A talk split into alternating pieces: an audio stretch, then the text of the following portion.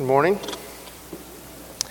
Turn with me, if you would, in your copies of Scripture to the book of 1 Thessalonians, chapter 4, or it's printed in your bulletin.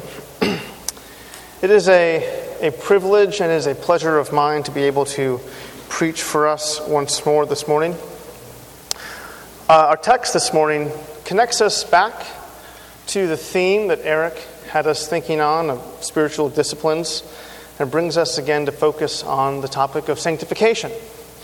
As I have the chance to preach uh, a few times over the next few months, um, I'll have the opportunity to preach through a number of texts, but first, my plan is to bring us from this passage to the end of uh, the book of First Thessalonians. I'm starting now in uh, chapter 4. Let us read the first 12 verses. This is the Lord's holy, inerrant, and inspired word. Finally, then, brothers, we ask and urge you in the Lord Jesus that as you received from us how you ought to walk and please God, just as you are doing, that you do so more and more. For you know what instructions we gave you through the Lord Jesus.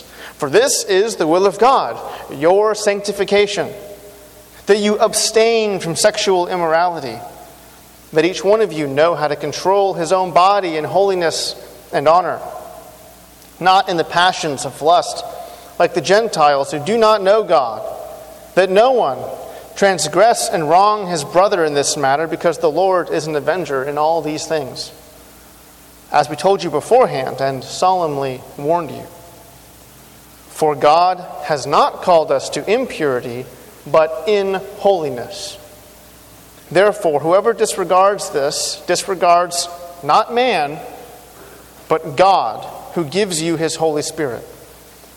Now, concerning brotherly love, you have no need for anyone to write to you, for you yourselves have been taught by God to love one another. For that indeed is what you are doing to all the brothers throughout Macedonia.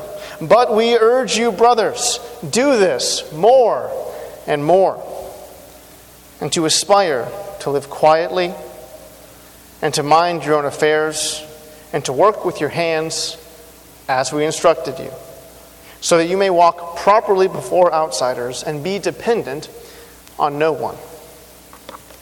Pray with me.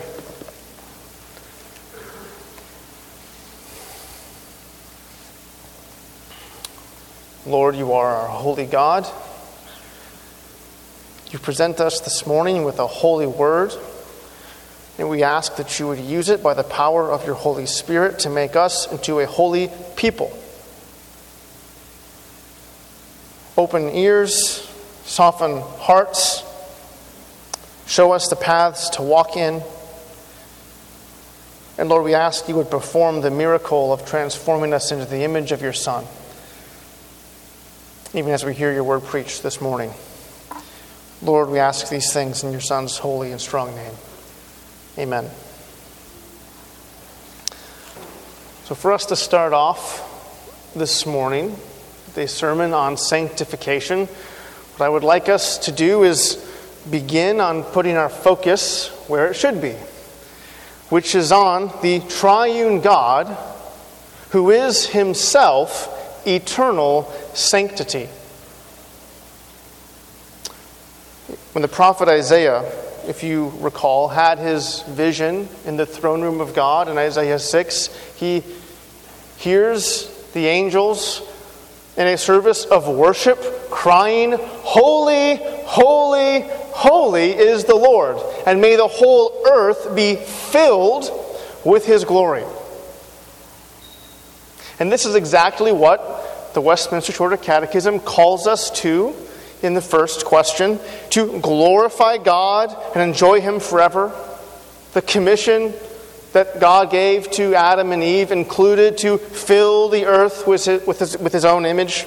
And the same commission is given again to Noah. It's given implicitly again at the scattering of his image at the Tower of Babel. It is given again in the promise to Abraham to bless the whole world through his family. It is given to Israel in the book of Isaiah, the call to be a light to the Gentiles. It is given in Jesus' words to be salt and light. And it is given to our children when we teach them the song, This little light of mine, I'm going to let it shine. So, this commission that stretches from Eden to Israel, Abraham, from Jesus, that comes into our homes, this commission on our lives that we confess this morning is to reflect the holy, holy, holy God in order to refract his glory to the whole world. And the text before us this morning is one that invites us in to submit to God's grand vision to fill the world with his glory to create a holy people who are to illumine a dark world. Now, these verses are part of a letter, a short letter that Paul wrote to uh, Thessalonica, a Greek city, a short time after planting a church there and, and leaving. The church there was small, it was poor, he was only there for a short time because almost immediately after planting the church, Paul and the other missionaries and some of the church leaders became the object of state sanctioned persecution. And when they left, Paul tells us that it was like they were orphans being stripped away from their family. The gospel he preached didn't fit the cultural norms of Thessalonica, and so the city of Thessalonica said that their church didn't fit in its city. But aching to encourage this young church, Paul sends Timothy back and he sends him with this letter, a mere five chapters long, with words about how they should wait for Christ and love others when the world hates you. And it's this text this morning where we come to the turning point in the letter when, when Paul shifts from words of encouragement and comfort now to give that imperative, that command. And here it is in, in a summary form that we are to please God by walking in holiness more and more. Please God by walking in holiness more and more. Follow his instructions, Paul says, more and more. Obey his will more and more. Love one another more and more, more and more. This phrase occurs two times in the passage, verse 1 and verse 10. More and more. Now, Paul wrote this letter in lieu of actually going back. In chapter 2, he says, We wanted to come back to you. Why? So that, he says, we might fill up what is lacking in your faith. Okay, but look at our verses again, verse 1 and verse 10. Verse 1 says, Just as you are doing, do so more and more. And verse 10 says, Just as you indeed are loving the brothers, do so more and more. So at the same time, for Paul, the Thessalonians are in obedience and yet they are lacking in faith, lacking in their obedience. And so, for us to proceed in tracking with Paul's logic here, we have to think about the, the theological truth, the theological logic that makes it true that the Thessalonians are both lacking and are walking in obedience. And the answer becomes clear, does it not, when we remember what the standard of holiness is. Now, what does God say to Israel? On the front of your bulletins this morning, you have Leviticus 20. He says, You are to be holy because I am holy. The way we know what holiness is, is to know personally the holiness of God. In fact, the word holiness only means anything because God Himself is holiness. The fact that holiness is defined by God is also what distinguishes what we call sanctification from something like self improvement. Right? A divine standard versus a human standard is what makes Christian sanctification something entirely different than systems of self help or self actualization or, or self improvement. Sanctification involves a Godward movement, not a movement after the ideal image of the self made man or a reinvented self that you've casted for yourself. And so, in order to understand Paul's command to please God by walking in holiness, we must know that by holiness, what we mean is simply all of the goodness of who God is. It's not a human invention, it's not a philosophical ideal. There's not this abstract idea of holiness which various religions or philosophies are all trying to attain. There is no abstract idea at all because the word holiness is just the word we use to capture the perfect goodness of who and what God is. So that a command to walk in holiness is specifically the command to walk in God's holiness.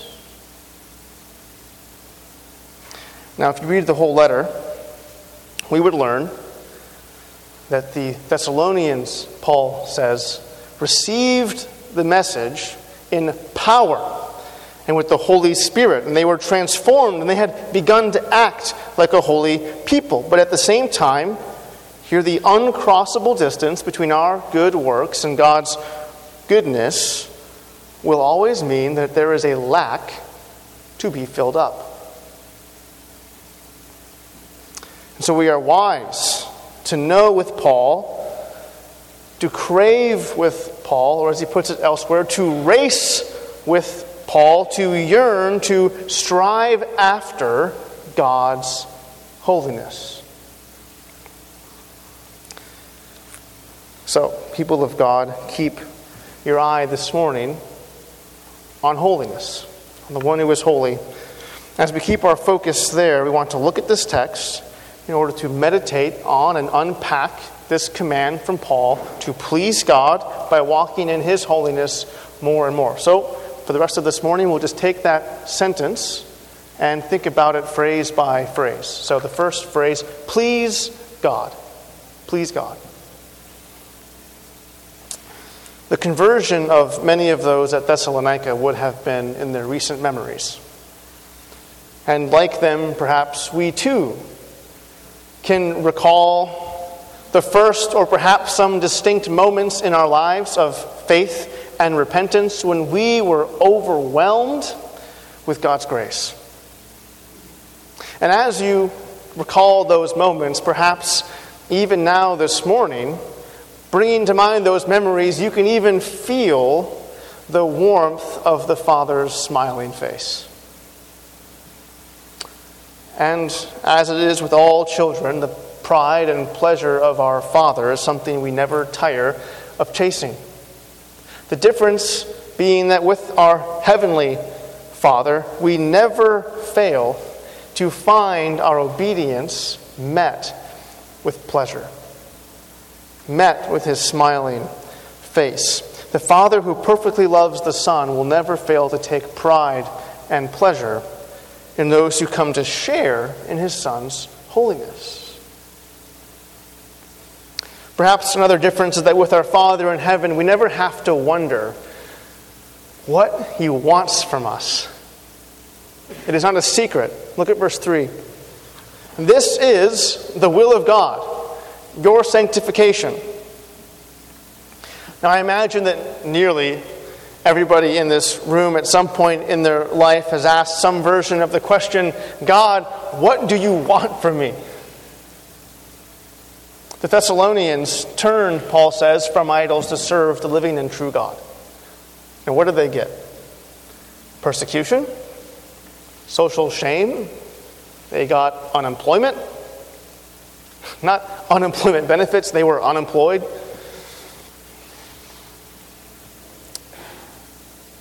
When does God come to their aid?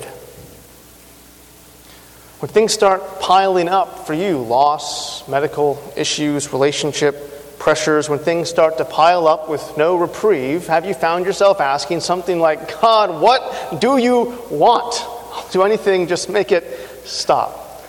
Careful. Careful. We are not talking about trading human holiness for God's pleasure, as though we were dealing with a manipulative merchant. Rather, suffering and despair are in the service of making holiness shine brighter. Holiness is not our way of climbing up out of despair. Rather, it is precisely in conforming increasingly to Christ's holiness, to the likeness of his Son, whose most glorious obedience is seen precisely in the most intense and profound moment of suffering. It is in that image that we are called to be conformed and transformed, so that we might share increasingly in the smile of the Father. That is what God wants from us. It is not a secret. What God wants from you is not a secret. It's not something you have to figure out through some deep self reflection. God's will for your life is not out there on a mountaintop somewhere for you to go find. You will not find it backpacking through Europe in order to find yourself, as it may be.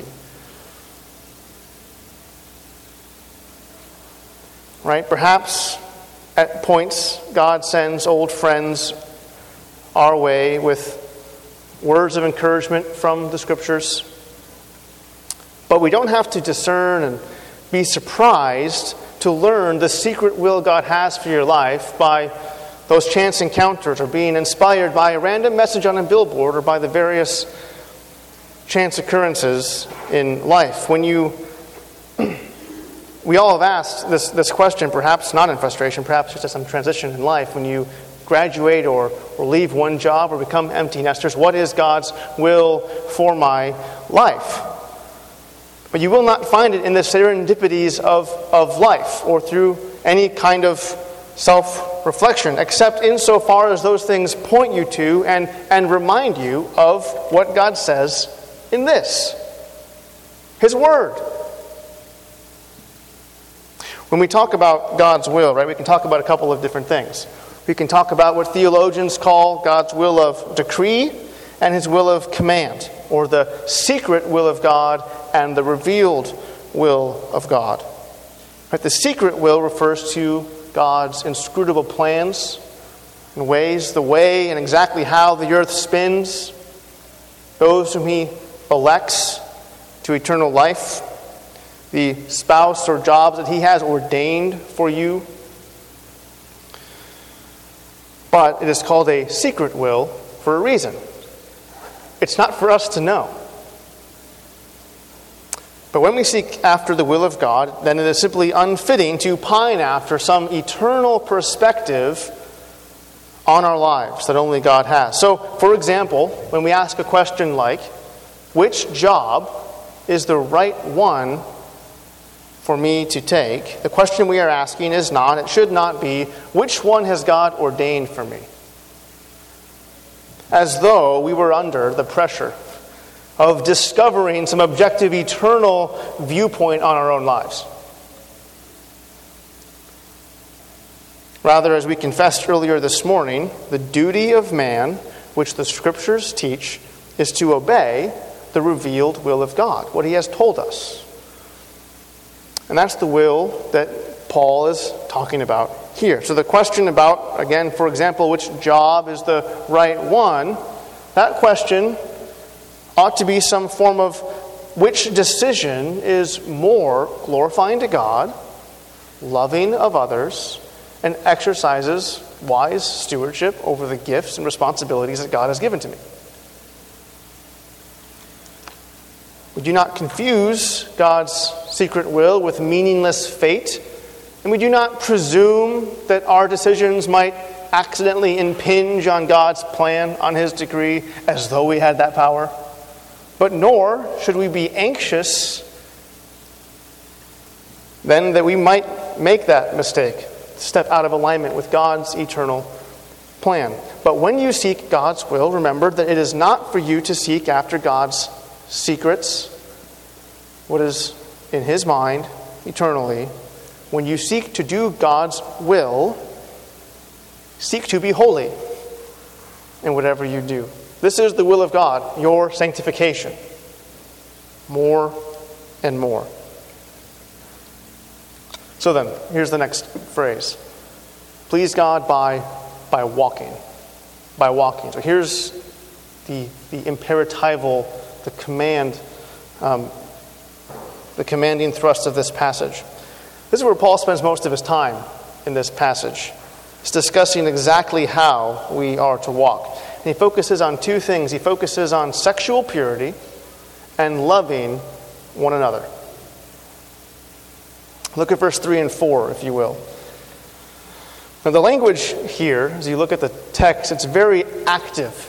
It's even, even aggressive. You could translate it something like stay away from sexual immorality and gain control or mastery over your own body. Or literally, the text just says your vessel. Put off, put on, resist impurity, learn the discipline of gaining control over your body, over your bodily vessel. Your own body is a battleground. Impurity wants it, immorality wants it. God says, resist. Paul says, resist. We can think of Romans 6 here. Right? Your members, your vessels, they are a slave to something. They are a slave either to sin, or they are a slave, we are slaves to sin or to righteousness. And there we are reminded that the vessel can be a vessel for the kingdom of God only and precisely because Jesus has already won the battle for our bodies.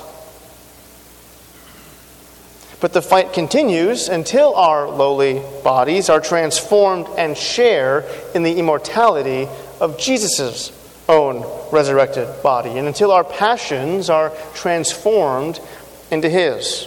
So the distance between this body and His body, that distance requires the discipline of controlling the battleground more and more. More and more. Gain the ground that Jesus has purchased and claimed with his blood. Gain it more and more. So this morning, ask yourself, as the text confronts you here this morning with a reminder for the battle for the body, how are you doing? How are you doing in the battle for the body. Now, Paul reminds us of something in this passage that is quite often overlooked. Look at verse 6, if you will. Paul starts to talk here about the public implications of losing in that battle. Sexual immorality is not a private matter. Now, there are some really obvious ways in which that is true, such as the, the public and social effects of marital infidelity. But just because the public command, the public communal effects may be less obvious, do not let yourself think that immorality in this area can have a private version. A version with no victim, a version with no brother that is wrong. It is impossible. It is impossible for you to privately deny God's power to transform your life, to privately disregard God's commands, or to think that some of His commands can be innocently broken every so often. It is impossible for that to be a private conviction and for it not to affect your lack of a public witness then to your brothers and sisters. Private doubts, privately disregarding God, does not naturally lead to you publicly, communally loving and exhorting your brothers and sisters. Or just consider how private sin contributes to the hypocrisy of the church and hurts her witness. Private sin in this area, practically speaking, can easily result in greater contributions to an immoral industry than to God's church. Or, think of how sin weakens the church body as a whole when it may be what disqualifies someone from leading an, an office that they are otherwise called to. And above all, know that there is no private, true solitude for immorality because the Lord who knows all and sees all is an avenger. He will defend the bride. He will restore her and protect her from your sin. He will make restitution for the sin that stained her, whether done in public or private. So, we always, always have to believe practically in one of two things. Either there is no self kept secret sin, or the Lord is not Lord over you in your solitude. Either there is no self kept secret sin, or Jesus is not the Lord over you in your solitude. Think of the Lord as an avenger. Civic justice is good when it maintains boundaries.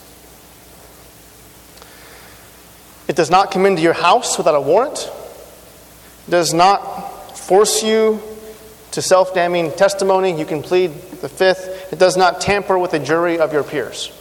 Heavenly justice does not appeal to the judgment of your peers. It does not need human witnesses. You cannot plead the fifth, and it needs no permission to enter your private home or your private thoughts. And just as Jesus knows all and sees all, Jesus had to pay for the sins that only he knew about.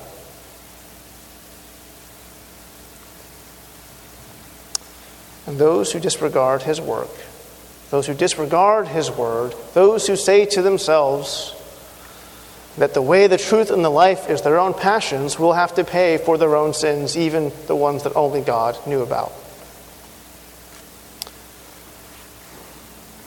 Now, there is quite a close connection then between gaining more and more control and loving your brothers and sisters more and more.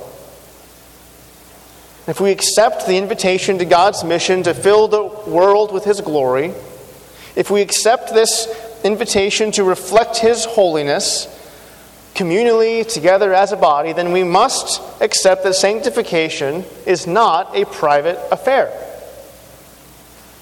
We must pray not only for the sanctification of ourselves, but for others. We must welcome the discipline of the church for our sanctification. We must welcome the exhorting words of our brothers and sisters. We will welcome those who have humbled themselves in obedience to take the log out of their own eye so that they might come in closer fellowship with us, to exercise that personal care it takes to remove the speck from your eye. And it involves the humility on your part to do the same, to remove the log that you might care for others. Sanctification requires a self sacrificing, putting others first, loving humility to one another in our body. This passage draws a straight line from some of the most private battlegrounds between sin and purity to the way that we live together as a body in the way that we reflect God's glory to the world. So let's move on to think about this next phrase then. Please God by walking in holiness, in His holiness. Not by walking according to the socially accepted standards around you, but by walking according to or in his holiness. So here's the situation in Thessalonica. As best we can surmise, sexual impurity was culturally rampant, fornication was quite common. Perhaps there was even prostitution connected to the pagan temples. But Paul was not the only one with a sexual ethic. Right, so Thessalonica, in the shadow of Athens, was quite familiar with Stoicism, Epicureanism, and various streams of philosophy which had as a common value in one way or another an emphasis on controlling one's passions, mastering the passions. The inconsistency between that common message and the rampant immorality is one witness to the fact that that is a failed system. Nonetheless, Paul is not alone in saying these kinds of things gain mastery over your vessel. And of course, this ancient virtue is foreign to the virtues of today, which were so much the opposite, where freedom and the true self is, is defined by embracing and even feeding one's instinctive passions. So, self mastery over passions, or being mastered by your passions. Which one does Paul agree with.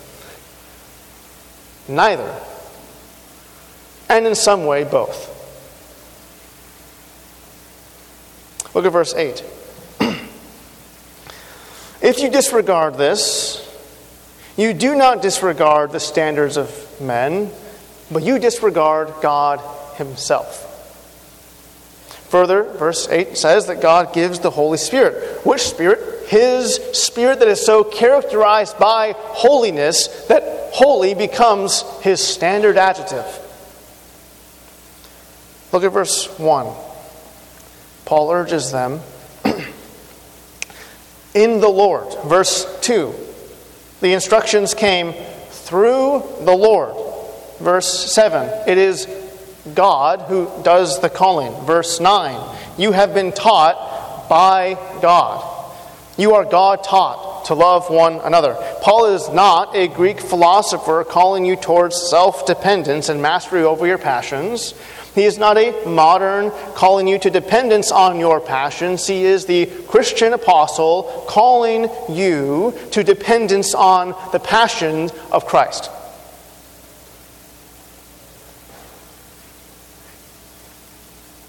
Passion of Christ. He calls you to be mastered by the authority of Christ in dependence on the Holy Spirit of Christ and his power. The good news of God's holiness is this. It is not your holiness, it is not generated by you. It is not a reflection of you achieving the best version of yourself. Holiness is what happens when God does the miraculous work of making you into a new creation. You master the old passions in order to be, and precisely in being filled with, a new passion of Christ's, a passion for holiness, for more of who God is, for more of what is good, for more and more likeness to his character.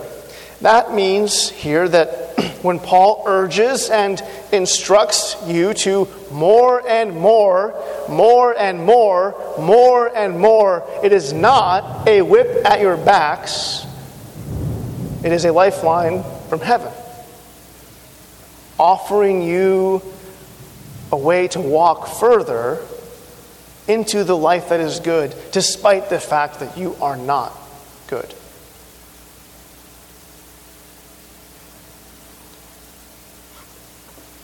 So we do not exercise the discipline of our bodies and passions in order to get grace that we do not have.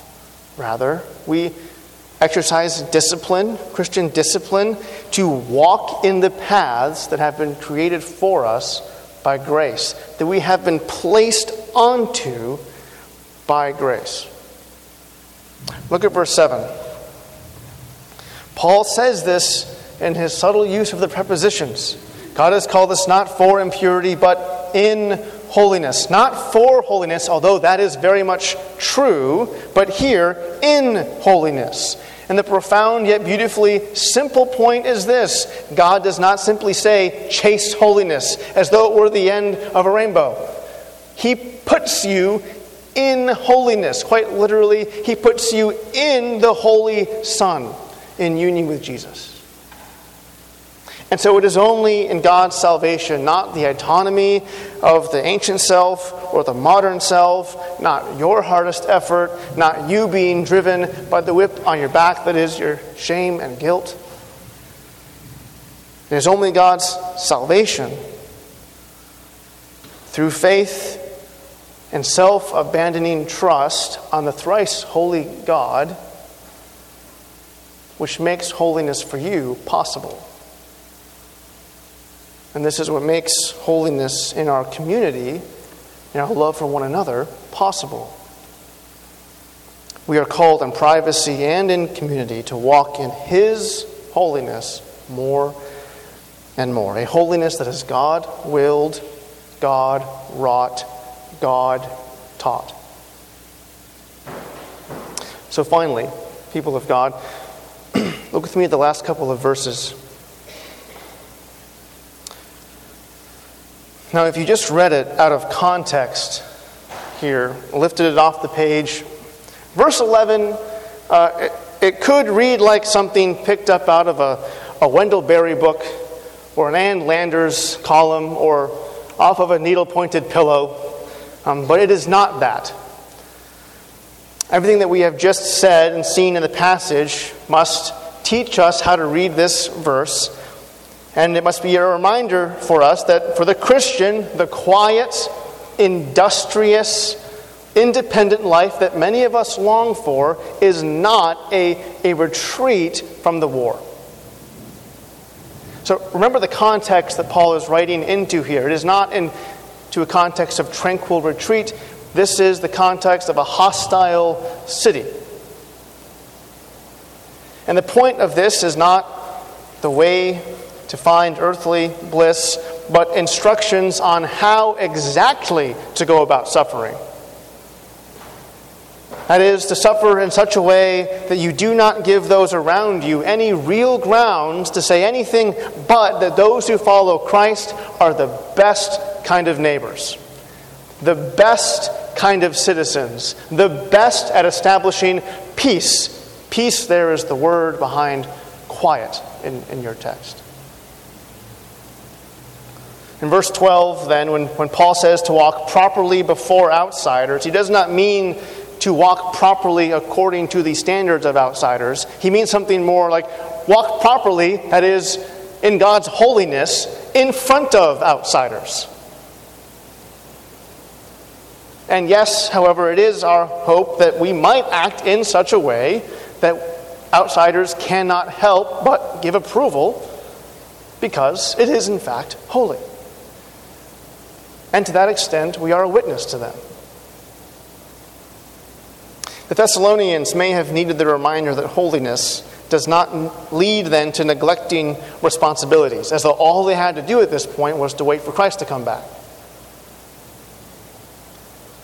What Paul describes here is the picture of what holiness looks like that is not a flash in the pan holiness, but rather a perpetual witness, more and more, more and more, seeking always to refract God's glory to outsiders.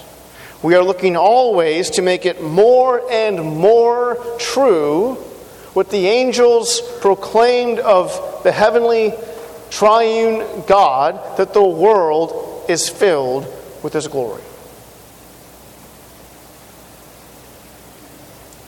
People of God,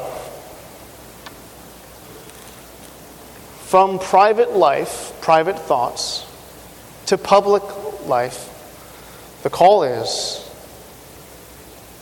that by faith in the Son of God, we are to walk more and more in the light and warmth of the Father's smiling face. Let's pray.